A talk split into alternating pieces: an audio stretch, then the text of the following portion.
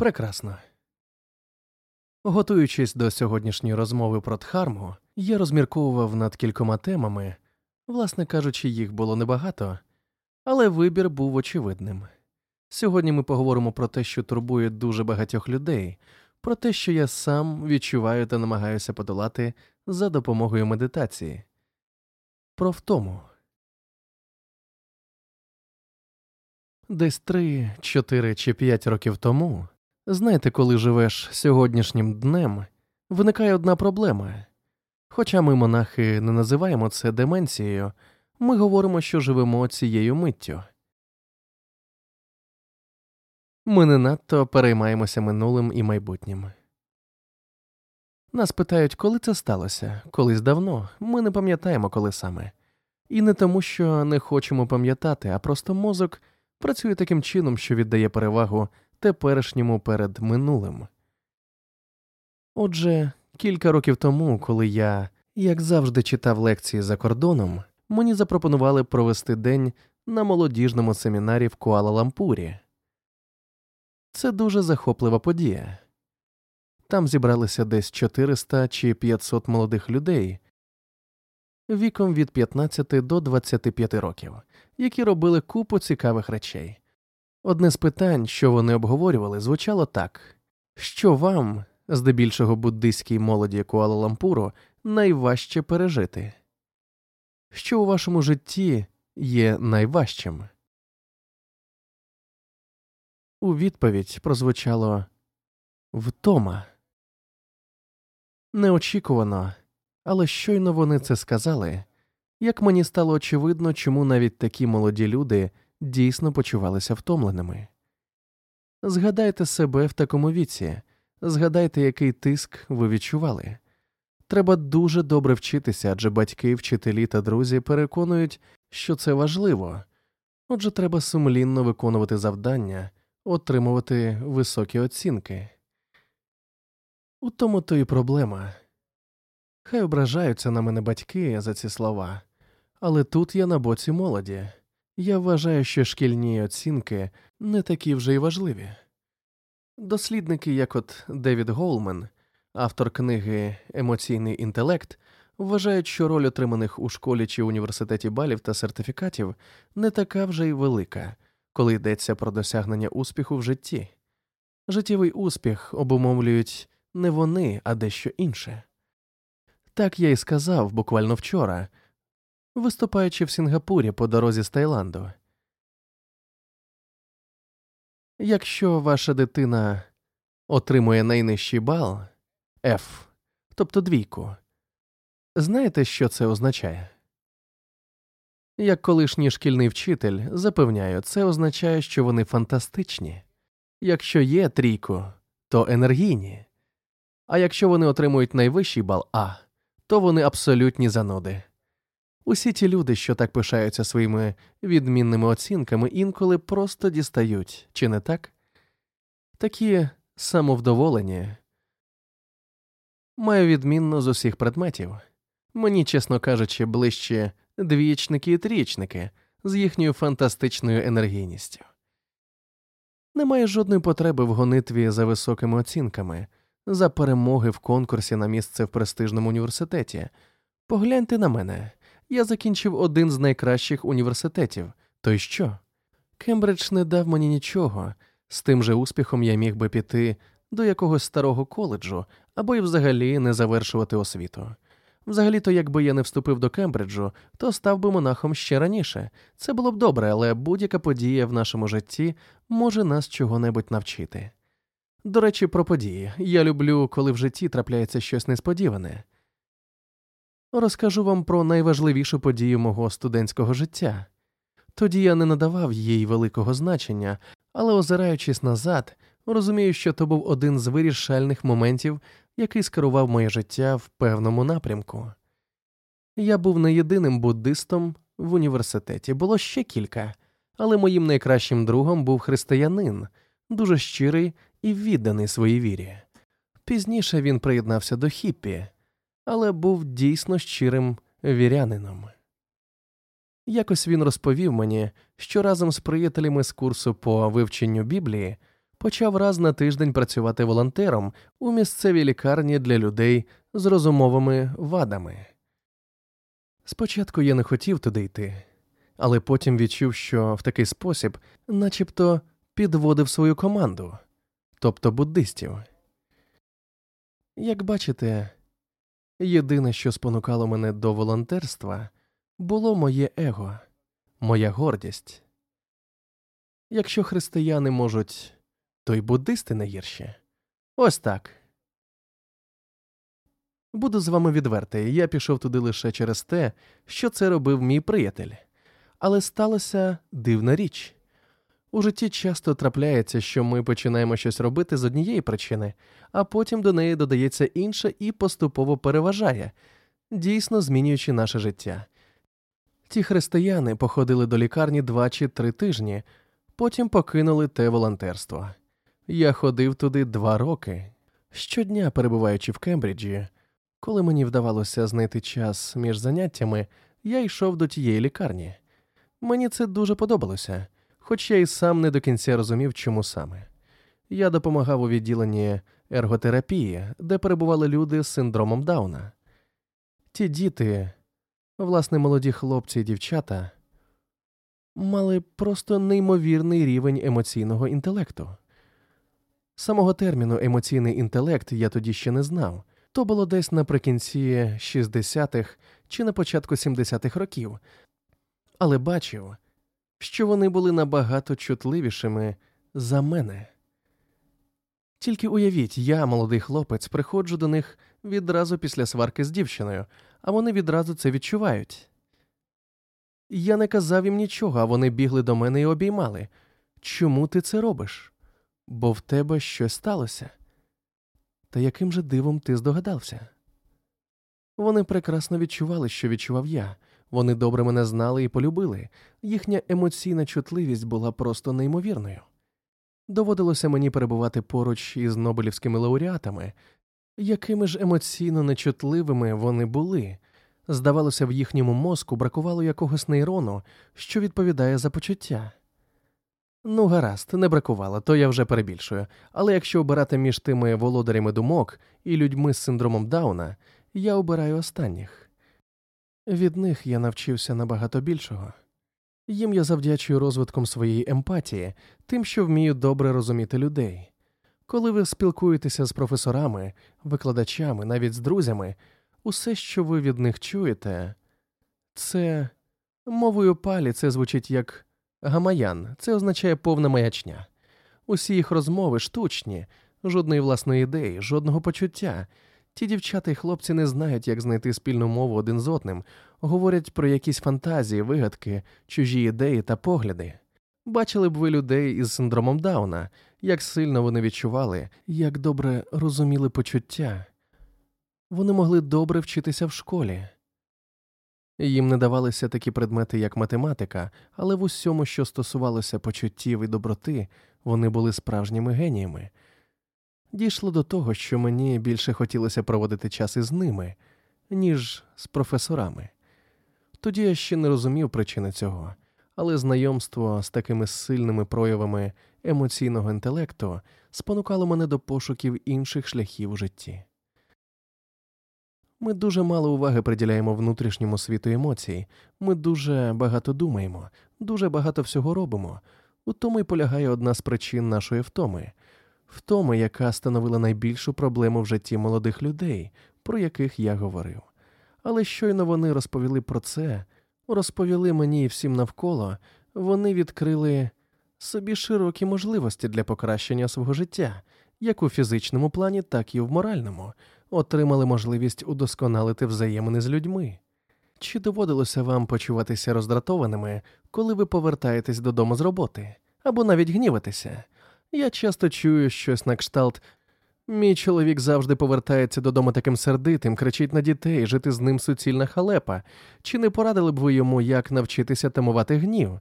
Я зазвичай відповідаю, що треба навчити його спати вночі.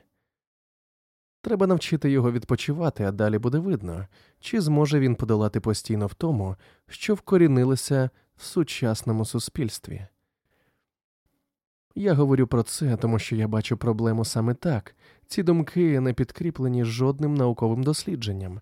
Хоча якщо б таке дослідження провели, впевнений, воно б підтвердило мої висновки. Я переконаний, що саме втома є причиною великої кількості розлучень, саме через втому людським взаєминам настає кінець.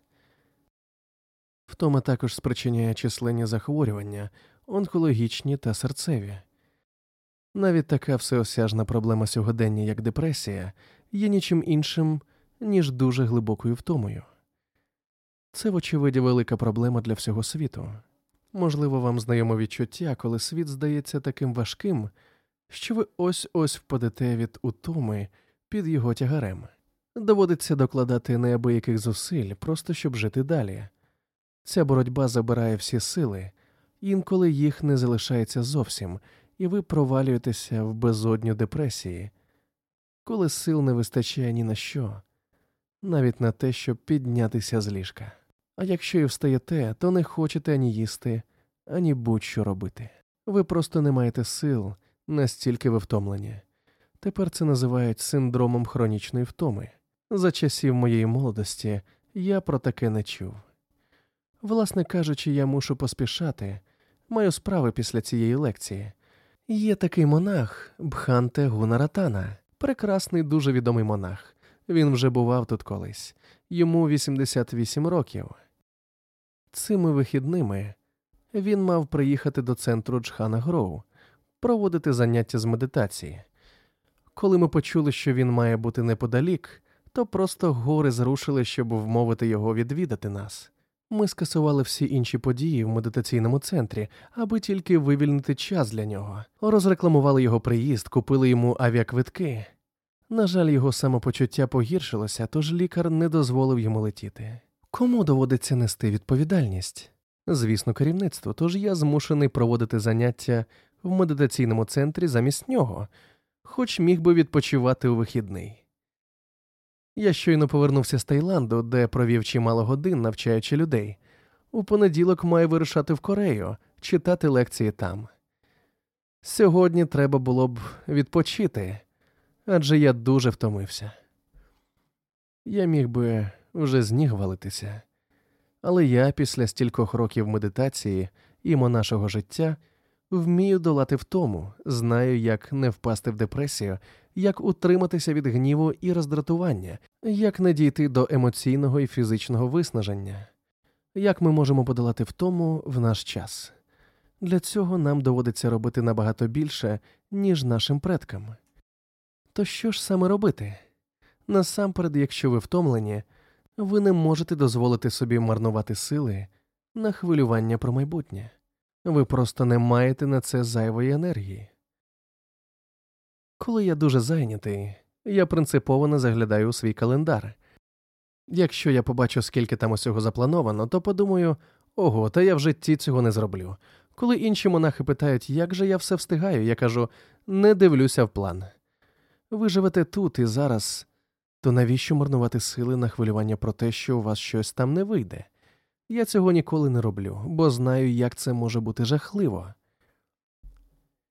Я сьогодні розповідав одному монаху, до речі, про втому, як ще з молоду подорожував Таїландом від одного монастиря до іншого. Я почувався зовсім вільним, але не тоді, коли провів у дорозі цілісінький день, поївши лише о 9-й ранку. Їхав я тайським автобусом, а в ті часи це було геть не те, що зараз. Зараз тайські автобуси просто чудові. Ви запитаєте, про що я? Раніше, років так 40 тому, в автобусах була задуха. На вузьких сидіннях, призначених для двох, сиділи зазвичай по троє, плюс курка, порося або ще казна що зверху. І так година за годиною. Коли я нарешті дістався до монастиря, була вже 5:45 вечора. Мене зустріли двоє монахів, від яких я почув: «Вітаємо! Можете ночувати тут, але маєте лише 15 хвилин на те, щоб прийняти душ, бо о 6 годині починається медитація, під час якої нічого не можна робити». «Що? Та я ж був цілий день у дорозі. Втомився, як же я витримаю? Але тут стали в пригоді роки вчення. Здається, за 2 тижні тому я вже розповідав історію про тачки з землею. Якщо не чули, вона є в одній з моїх книжок «Відчиняємо брами свого серця».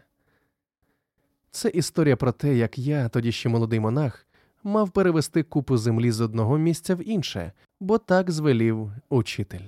Я важко працював з 9 ранку до 9 вечора 3 дні поспіль. Це було дійсно нелегко, але для молодої людини то нічого. Я тоді був здоровий та сильний, я і зараз такий. Отже, я закінчив, а мій вчитель Аджан Ча того вечора поїхав до іншого монастиря. Інший монах, який залишався за головного, глянув на мою роботу і сказав, треба було скласти землю в інше місце. Перевозь. Ще 3 дні важкої праці. Я зможу. Але ж бруд, піт, москіти, а руки зайняті тачкою, навіть москітів не прогнати, ще піт, ще москіти, ну... Уже вони полосували, доки я працював. Нарешті після 6 днів роботи я закінчив. Того вечора повернувся мій учитель і наступного ж ранку запитав. «А навіщо ти перевіз землю туди? Я тобі показував інше місце». «Перевозь». Ще 3 дні важкої фізичної праці. У спекотних, повних москітів джунглях. Тепер я знав, як почувалися люди, які змушені були працювати на японців у часи Другої світової війни. То було дійсно важко, та й годували нас, відверто кажучи, поганенько.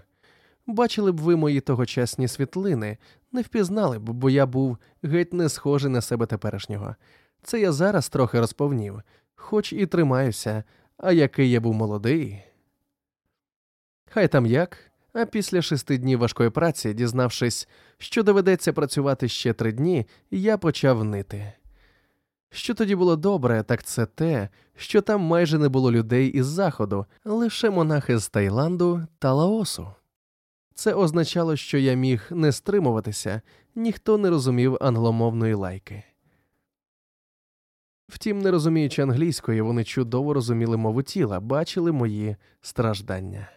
І ось тоді один з них, не пам'ятаю, хто саме це був, але я йому і досі дуже-дуже вдячний за той урок, сказав мені, штовхати тачку легко, важко про це думати.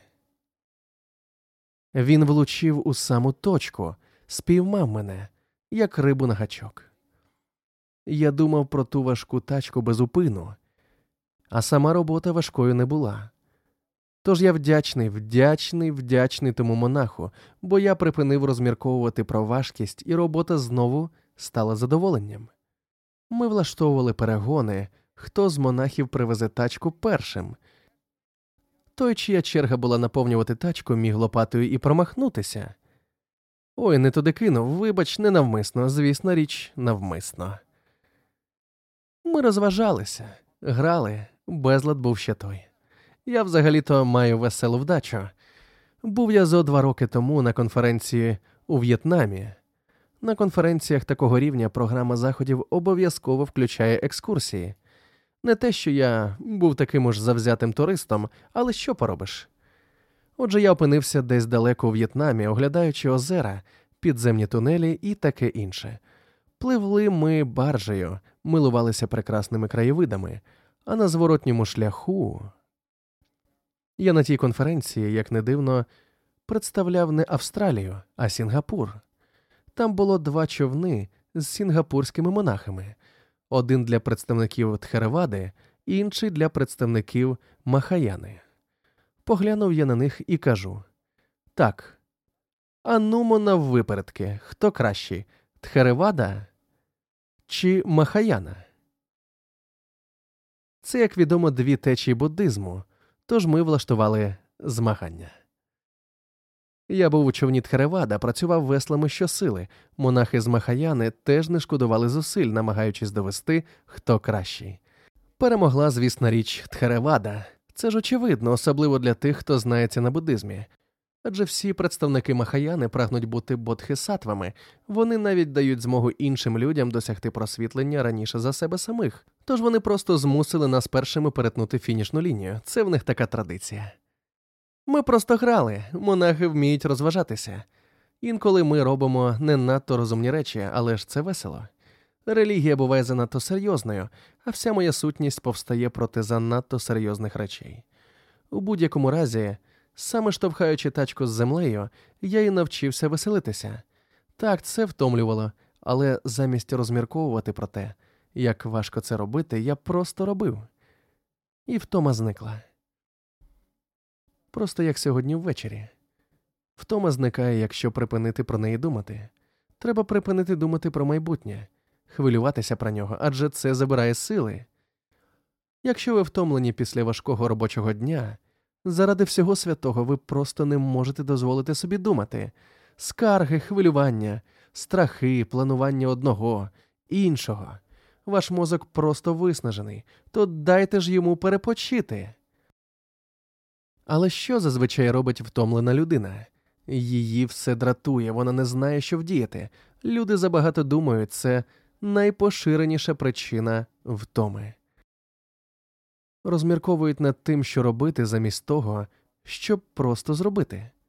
Розкажіть про це чоловіку, який має прибрати в гаражі, а стверджує, що зайнятий. Так і скажіть, не думай про це, чоловіче, а просто зроби. Вам треба зробити біопсію, то не давайте волю виснажливим думкам про це. А раптом це рак. Я помру, а просто йдіть і робіть.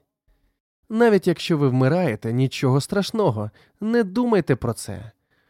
Просто робіть.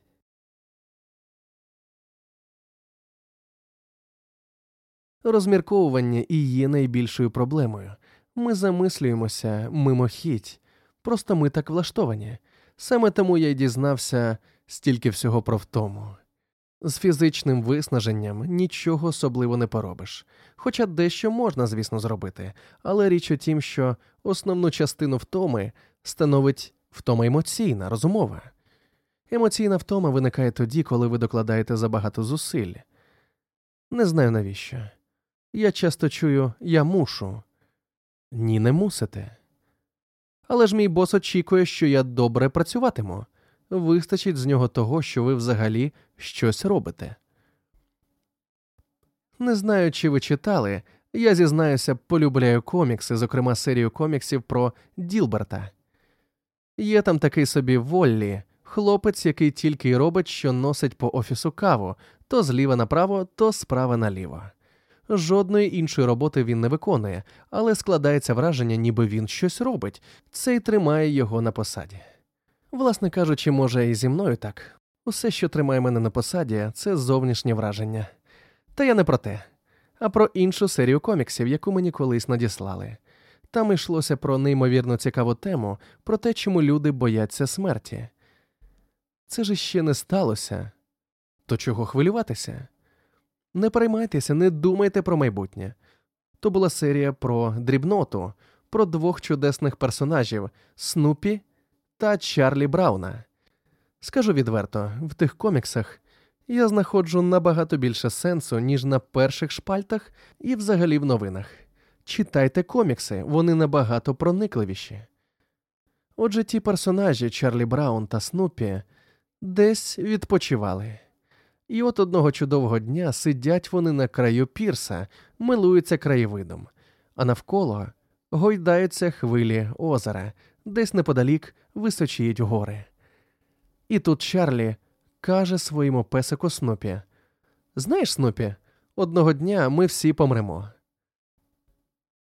І великий філософ Снупі, дійсно мудрий песик, набагато мудріший за деяких людей, відповідає: «Точно. Але помремо ми лише одного дня. В усі інші дні ми всі житимемо». Як же це мудро. Помремо ми лише одного дня. В усі інші дні ми всі житимемо. То навіщо наповнювати себе негативом? Не думайте про погане, бо ті думки стомлюють нас більше за будь-що інше. Ви хочете, щоб ваші діти добре склали випускний іспит? Не думайте про це. Оцінка не має великого значення, хоч би як вони склали добре. Якщо ви маєте талант від природи, чудово, але заради всього святого не встановлюйте собі планку занадто високо. Не всім батькам подобається те, що я кажу, але я прагну, щоб діти розвивали емоційний інтелект, щоб вони відчували вашу любов і повагу, не зважаючи на екзаменаційні оцінки. Повторюю знову і знову, діти половини з присутніх тут мають рівень інтелекту нижче за середній. Самі подумайте, так має бути, це ж логічно. На те і існує поняття середнього рівня. Якщо ви всі тут Ейнштейни, то половина з вас, Ейнштейнів, має рівень інтелекту нижче за середній. От ви зараз подумали, ні, то не про моїх дітей, з моїми все гаразд, то про інших. Слухайте, нехай ваші діти відпочинуть. Дайте їм спокій. Якщо ви не давитимете на них у ранньому віці, вони не почуватимуться втомленими, вони матимуть можливість розвинути свій емоційний інтелект. Такий інтелект, який я спостерігав у людей із синдромом Дауна. Прекрасні люди. Їм не давалася арифметика, вони не могли б стати електриками, а от монахами запросто. Вони відчували, вони розуміли одне одного. У них були чудові стосунки. Вони всі були наче брати і сестри, хоч і перебували в спеціалізованому закладі, вони були сповнені доброти. Тепер поміркуйте, а якими б ви самі хотіли бути? Яким хотіли б бачити своїх дітей? Ці люди не почувалися втомленими, вони вміли веселитися. Ми маємо прийняти себе такими, якими ми є. Замість того... Але повернемося до дітей. Не підштовхуйте їх ні до чого, нехай розвиваються по-своєму. Допомагайте їм, підтримуйте їх, мотивуйте, незважаючи на те, яким шляхом вони підуть. Не кожен потрапить до університету. Було б жахливо, якби туди йшли абсолютно всі. Життя, цей світ може запропонувати набагато більше можливостей. Університети, навпаки, можуть стерти особистість людини. Було в Кембриджі одне графіті, здається, біля факультету філософії, або ні, у фізичній лабораторії. Пам'ятаю його ще зі студентських років. Там було написано «Екзамени – це поступове вбивство». Чудова гра слів. Це може означати і вбивство за допомогою ступенів. Вони вбивають саму сутність навчання. Замість того, щоб відчувати радість, захват від пошуку нових знань, ми готуємося до безкінечних перевірок і випробувань «Хто кращий?». Такий підхід вбиває емоційний інтелект. Можливо, десь навчальні заклади змінилися, але переважна їх кількість просто вбивають дослідницький дух і вміння співпрацювати. Тому що оцінки отримує кожен сам за себе і доводиться змагатися з найкращими друзями. Ну і, звісно, річ, це стає причиною перевтоми. Причиною постійного стресу є необхідність жити згідно зі стандартами, яких ви не можете досягти. Ось я взагалі не відчуваю стресу, виступаючи публічно. Це так просто, адже я роками відшліфовував ці промови. Якщо моя промова вам подобається, чудово. Я радію вашому щастю, радію, що мені вдалося допомогти вам і змінити ваше життя. Я щасливий, коли мої промови добре сприймаються. Але я ще більше зрадію, коли вони вам будуть не до вподоби.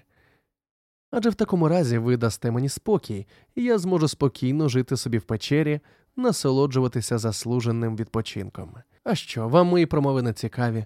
Ви вже чули усі старі жарти, всі історії, тож ніхто не прийде. Розкішно! У тому-то й полягала моя хитрість, моя стратегія, але не спрацювало. Я написав книжки, додавши в них усі свої історії, щоб вам більше не треба було приходити. Я повторював ті історії безліч разів, щоб вам нарешті стало нудно, не працює, ви продовжуєте приходити, ви, мабуть, мазохісти. Але ні, насправді річ у тім, що мені байдуже, життя прекрасне в будь-якому разі. Досягнете ви успіху чи не досягнете – однаково. Але проблема в тому, що наш світ змушує нас безупинно рухатися до успіху, наче до нього є лише один шлях. Або люди мають дуже обмежені уявлення про те, що ж таке успіх. Я маю на меті розширити ці уявлення. Навіть бездомна людина, живучи на вулиці, може бути щасливою. Чи можна назвати це успіхом? Зазвичай про таких кажуть «от бідолаха». Але самі ті люди не погоджуються. Та ні, я вільний, ні про що не хвилююся. Хіба що трохи холодно. Вам доводилося жити на вулиці? Пригадую, коли я приєднався до хіпі, ми ночували в палатках під мостами, а ще й це надзвичайно приємні спогади. Після 5 років навчання ми мали залишити монастир у Таїланді, де принцип був такий – вивчив основи, усе, давай, на вихід. І ми просто йшли собі пішки. Усе невелике майно несли із собою, що називається «нічого зайвого». Усе, що я мав, вміщалося в наплічнику, і це була легка ноша. І ще було прекрасне відчуття волі. Я був вільний, мов птах у людській подобі. Дійшовши до перехрестя, можна було повернути куди завгодно. Ніхто ні до чого не змушував, не підганяв, ніхто не вимагав жодних досягнень, жодних дедлайнів, жодних призначених зустрічей. Просто бачиш хорошу дорогу. Добре, піду туди. Спали де завгодно, у рисових полях, на луках. Від свого вчителя я дізнався, що найкраще місце, де мандрівний монах може відпочити, це місця проведення кремації. Жителі Таїланду так бояться тамтешніх духів, що спокійний вечір монаху забезпечений. У будь-якому іншому місці вони не дадуть спокійно поспати, задаватимуть купу питань, тому це найкращий варіант. Усі навколо теж сплять спокійно. Це я про покійників. Кажу вам, приємне місце для відпочинку. Так чи інакше, відчуття цілковитої свободи було прекрасним. Ти вільний піти, куди заманеться. Зранку досить зайти до якогось поселення і отримаєш сніданок у вигляді милостині. Тобі не потрібні гроші, лише чаша для подаянь. Ми почувалися вільними, і це було прекрасно. Попри довгий шлях і спеку, ми не відчували емоційної втоми, бо майже ні про що не думали, не було про що думати. Про що люди зазвичай розмірковують? Про те, що їх хвилює.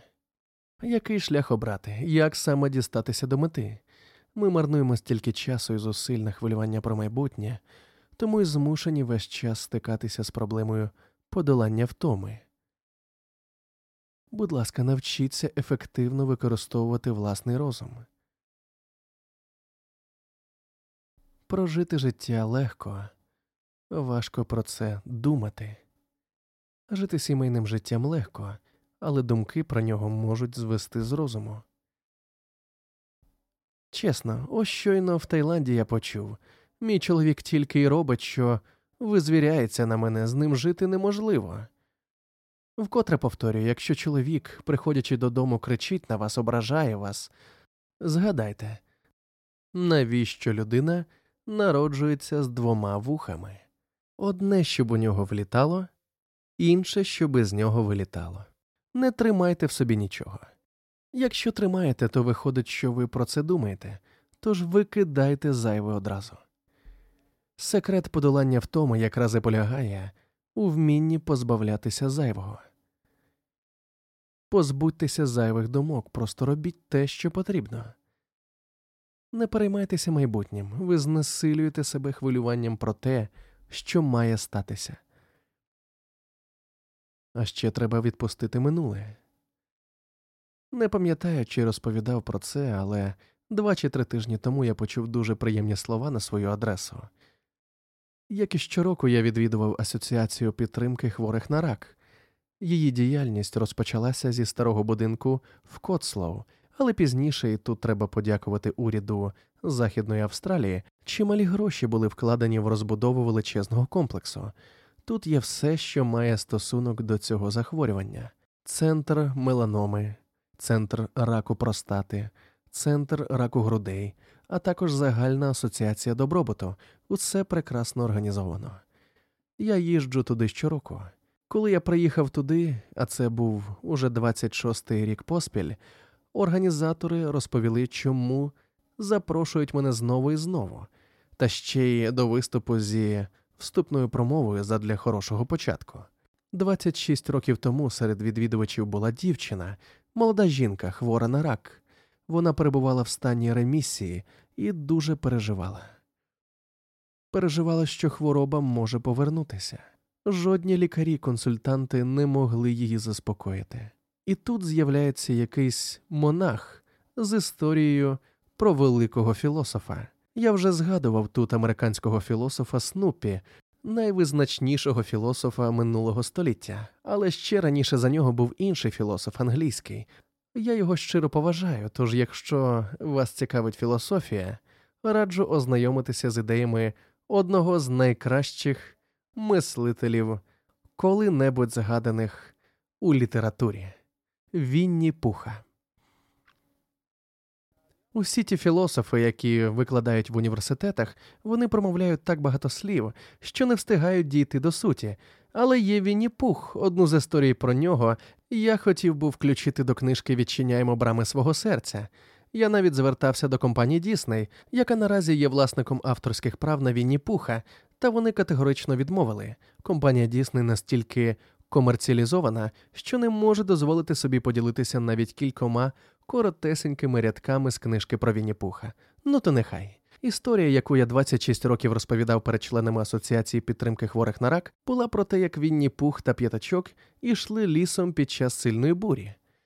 Навколо падали зламані віти, уже й дерева почало вивертати з коренами. Гуляти лісом у таку погоду небезпечно. Не робіть цього. П'ятачок був дуже наляканий. Він так перелякався, що закричав до Вінні: «Все, більше не можу. Не можу йти далі, мені страшно». «Чому?» – запитав Вінні. «А що, як дерево впаде, коли ми будемо під ним?» І таке могло статися.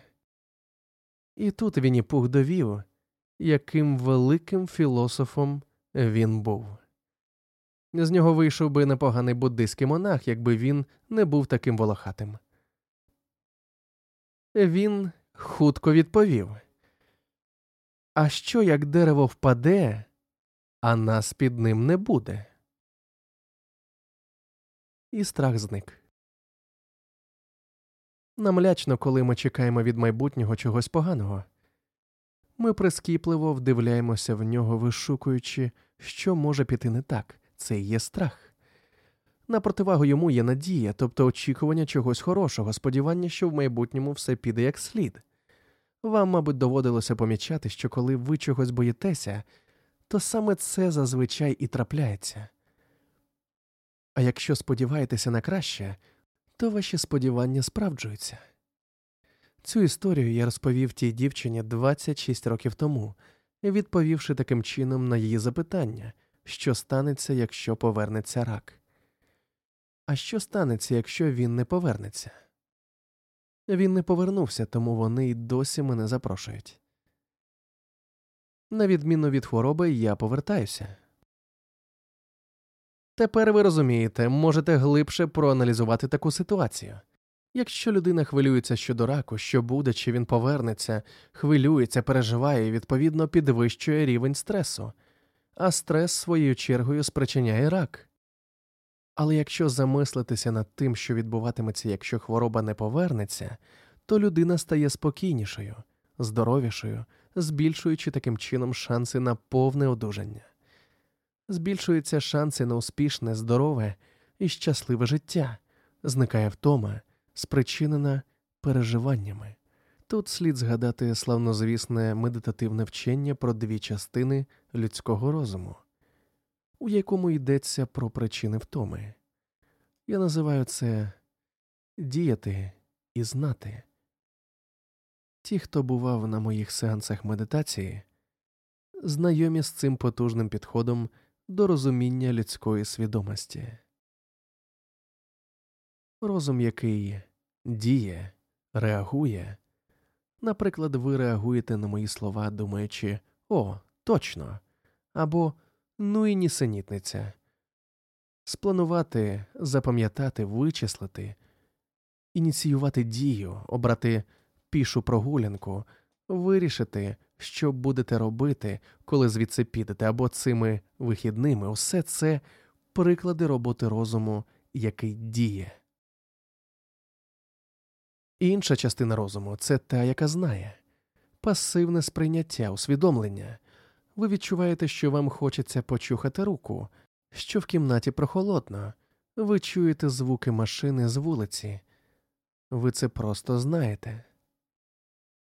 Тепер, коли ви зрозуміли різницю, ви відразу ж помітите, що 90% ваших розумових зусиль витрачаються на дію, на реагування, тож майже нічого не залишається на те, щоб знати, усвідомлювати та відчувати. Саме через це так багато людей не помічають зірок у нічному небі, навіть якщо не сплять. Вони надто зайняті. Вони не відчувають подиху вітру, не помічають дощу. Вони надто зайняті виконанням якоїсь діяльності. Вони не є повністю живими. Вони постійно втомлені від того, що роблять так багато, водночас являючи собою так мало. Що відбувається, коли замість розмірковувати над чимось, ви просто є, ви існуєте, ви відчуваєте. Відчуваєте вітер, холод, спеку. Ідете до машини, знявши взуття, і відчуваєте камінь чи траву під ногами. Ви почуваєтеся живими. Мало того, ви віддаєте енергію знанню, забираючи її в діяльності. Коли ваша енергія повертається до пасивної свідомості, до знання, до спостережливості, втома починає зникати. Річ у тім, що розмова втома – це цілковита відсутність сил на те, щоб знати. Додайте енергії до усвідомлення того, що відбувається навколо, і ви прокинетесь. Візьмемо, наприклад, фліжанку кави. До того, як ви її вип'єте, ви почуваєтеся просто жалюгідно. Щойно ви її вип'єте, ви прокидаєтесь, ви знову живі, ваші відчуття пожвавлюються, ви можете бачити, чути та думати. Це енергія неприродна, але все ж таки енергія. А уявіть, якби все йшло природним шляхом. Ви прокидаєтеся, ви оживаєте. Коли розум сповнений сил, тіло теж почувається сильним. Саме це я робив за 10 хвилин після того, як проводив із вами сеанс медитації. Зазвичай я проводжу медитації цілий день, але я був такий втомлений, просто знесилений, адже працював безупинно 2 тижні поспіль. Отже, я був з вами 20 хвилин, а потім усе, жодної роботи. Мій розум не робив нічого. Енергія рікою лилася назад, до свідомості. Я оживав. О, це було неймовірно. Я відчував подих вітру. Чуєте? Вітер. Відчуваєте його? Ого. Більшість людей на таке не здатна. А ви можете? Чув я на міжнародній конференції історію про одного психолога. Він дуже хороший психолог, хоч і трохи ненормальний. І чого люди платять за таке? Просто сміх. Його терапевтичний метод полягає в тому, що ви приходите до нього, платите йому купу грошей, а він вам каже сходити погуляти на природі. І це працює. Проблеми зникають. Психолог заробляє чималі гроші. Розумний хлопець. Але що ж це дає? Прогулятися на природі, побути на самоті на березі океану. Не плавати, не займатися серфінгом, а просто посидіти. Коли ви йдете до лісу і нічого не робите, у чому ж терапія? У тому, що енергія повертається до вашої свідомості, до знання. Ви нічого не робите, тож утома йде геть, зникає. А коли зникає втома, ваше здоров'я, ваші розумові, емоційні та фізичні здібності неймовірно підсилюються. Ви одужуєте саме завдяки тому, що нічого не робите наодинці з природою. Переконайтеся самі наступними вихідними. Маєте вибір. Піти за покупками чи піти до лісу. Коли повернетеся, зверніть увагу на те, як себе почуваєте. Перший варіант передбачає діяльність, тож ви повернетеся втомлені. А якщо натомість підете до лісу чи на берег, у будь-яку тиху місцину, де побудете сам на сам із природою, може до Кінгс Парк, може пройдете неквапливо вздовж річки, не роблячи нічого, то втома зникне. Будь ласка, заради всього святого, дайте собі перепочити. Так багато людей мають онкологічні захворювання, так багато сімей розпадається, так багато дітей потребують допомоги, налагоджені стосунків з батьками. Батьки самі не можуть впоратися, вони надто втомлені. Вони не можуть навіть вислухати дітей як слід, і все через перевтому. Зрозумійте, будь ласка, що втома – це одне з найбільших проклять сучасного світу. Але є багато способів її подолати, зокрема ті, про які ви почули сьогодні. Власне, я це щойно довів, проговоривши 50 хвилин, що для поміркованої людини забагато.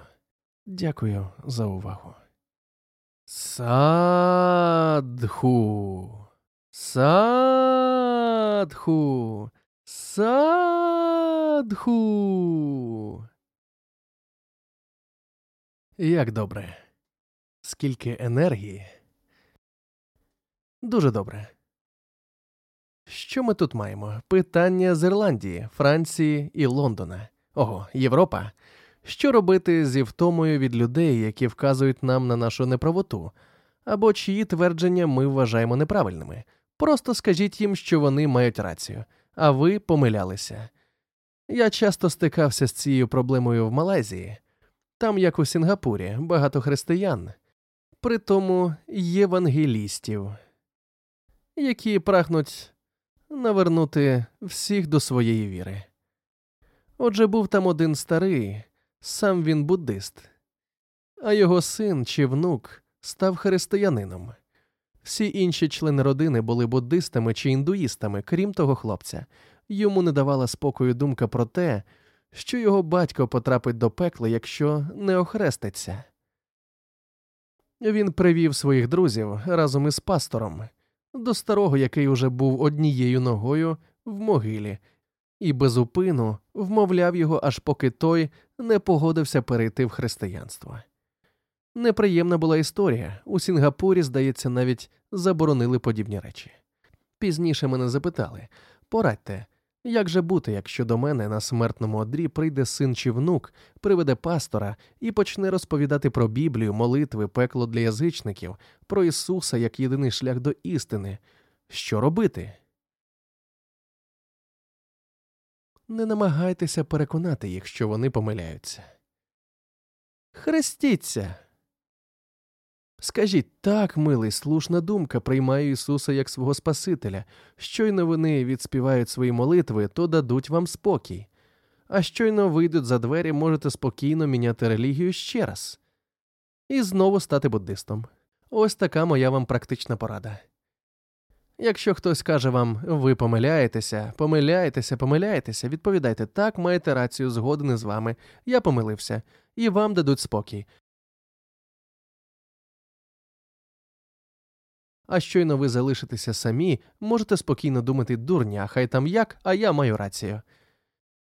Я бачив такі ситуації навіть у родинах серед близьких. Ось і музика до промови. Усе добре, буває. Це не ваша провина, а телефону. Не гнівайтеся на себе, хіба що дайте ляпаса телефону або ув'язніть його. Про що це я? А так, про те, хто неправий. Ви жодним чином не зможете довести своєму партнеру, що він помиляється. Ніколи. Гадаю, ви вже в цьому переконалися, якщо провели разом певний час. Навіть якби ви були канцлеркою Германії, як там її, Ангелою Меркель, надзвичайно кмітлива жінка з дуже сильним характером. Не знаю, чи вона одружена, але якщо так, то впевнений, навіть вона не знаходить достатньо аргументів для того, щоб переконати чоловіка у своїй правоті. І Обама не може переконати Мішель, свою дружину, що вона помиляється. Це неможливо. Хай які ви сильні та розумні, цього ви не зможете. Навіть не намагайтеся. Багато чоловіків кажуть: «Так, так, так, Люба, згоден із тобою». А коли жінка не бачить, роблять усе по-своєму. І це правда. Тож звикайте, жіночки. Гаразд, продовжуємо. Ось вам історія, яку я зазвичай розповідаю на весіллях. До речі, завтра буде ще одне. Ви жодним чином не можете переконати когось у своїй правоті, тож маєте прийняти рішення погоджуватися і мирно жити далі. Але це не означає, що ви маєте весь час підкорятися. Це був би повний відстій. Чи не так? Він що, завжди має рацію? Чого це я мушу весь час із ним погоджуватися? Чому це вона завжди повинна мати слушність? Вихід є, і це календарний метод, який допомагає підтримувати гармонічні стосунки з партнером. Календарний метод полягає в тому, що не треба сперечатися, хто має слушність, а хто ні. Нехай вирішує календар. По непарних числах рацію має вона. По непарних числах рацію мають дівчата, по парних – хлопці. Усе чесно. Сьогодні 19, тож сьогодні всі дівчата мають рацію. Ура! Обережно, завтра правда буде на його боці. Таким чином немає чого сперечатися. За вас усе вирішує календар, тож ви можете приймати рішення. Не так уже й погано, що рішення приймає хтось, а не ви. Це хоча б чесно. Гадаю, всі вже встигли вирахувати, особливо дівчата, що в дівчат днів упродовж року більше, ніж у хлопців. На 4 чи 5 днів. Але хлопці, подаруйте це їм, воно того варте. Щоправда, люди кажуть, виникає питання, що ж робити геям?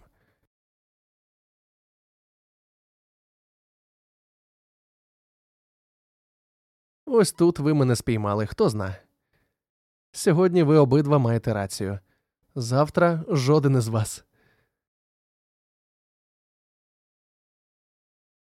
У будь-якому разі, коли вам кажуть, що ви помиляєтеся, забудьте, нехай собі говорять, робіть своє, не переймайтеся. Потім ви зрозумієте, що вся ця балаканина не мала жодного значення. Наступне питання. На вашу думку, чи є зв'язок між утомою та киснем, яким ми дихаємо, забрудненням і тим, як саме ми дихаємо? Певний зв'язок є, оскільки кисень дає нам фізичну енергію, а якщо його недостатньо, він забруднений або що, це, звісно, впливає на об'єм повітря, яке ми вдихаємо. Зазвичай наші легені намагаються це компенсувати, ми просто вдихаємо глибше. Я відчував це на собі під час подорожі до Бутану.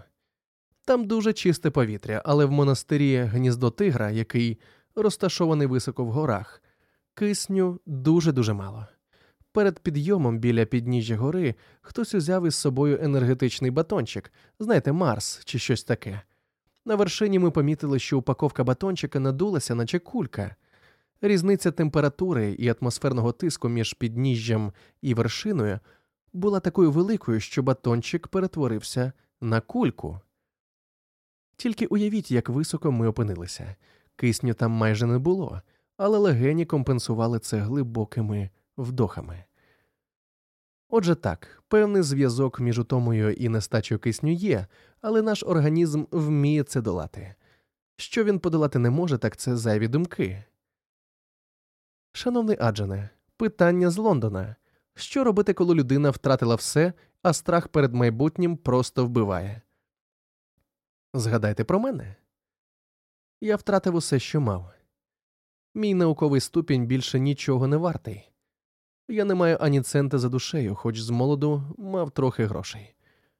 Що я ще втратив? Дівчат, гроші, власність, усе. Я втратив своє минуле, усі свої спогади. Я втратив свої страхи. Я втратив усе, що забезпечувало мій добробут. Я втратив право на звільнення за вислугу років. Мені не дозволено згідно з правилами монашого життя отримувати пенсію. У мене нічого немає. Що буде, якщо завтра чи післязавтра ви припините мене годувати? Втратити все – це не завжди біда. Інколи це дає відчуття свободи. Ви можете жити просто, можете навчитися жити просто. Тепер щодо того, що людина вмирає від тривоги. Ви втратили те, що мали, тож не губіть ще й власний спокій. Ось нещодавно монастир Бодхін'яна пограбували, поцупили кілька бензопил. Я відразу ж сказав, нехай собі, забрали і забрали. Вони вкрали бензопили, але не можуть вкрасти наш спокій та милосердя. Це не повинно нас турбувати, тим більше, що бензопили були старими, а страховка дала нам змогу отримати набагато кращі. Якщо раптом той злодій зараз тут, нехай виходить сюди, щоб ми могли йому подякувати. Не слід би таке казати, але та крадіжка принесла нам користь. Хтось може вдертися до вашого дому, вкрасти ваші речі, але ж навіщо дозволяти їм красти ваше щастя? Не варто цього робити. Ви можете втратити свої матеріальні цінності, можете втратити дружину, дітей, усе. Але не втрачайте свого щастя. Це все одно, що втратити надію. Як можна повернути надію? Погляньте на інших. На людей в аналогічній ситуації. Як це називають? Групова терапія, групова підтримка. Коли ми чуємо, що хтось інший пройшов крізь те саме, що й ми, це може дати нам замість тривоги і страху надію. Це неймовірно важливо. В житті обов'язково має бути надія. Якщо ви не змогли знайти свою другу половинку, не здавайтеся. Продовжуйте шукати. Якщо боятиметеся, що не знайдете, то і не знайдете. Завжди сподівайтеся. Так, це можливо. Це відчинить двері для успіху. Заглядаючи в майбутнє, налаштуйтеся на позитив. Щоб неприємний досвід не залишив вас без надії. Там, де є надія, є й успіх. Гаразд, дякую всім. Уже 9:00. Ще є питання? Чудово, бувайте. Добре, тепер вклонімося Будді, Дхаммі і Сангхі. Не можу з вами привітатися, бо маю бігти. Проводити сеанс медитації Джхана Гроу.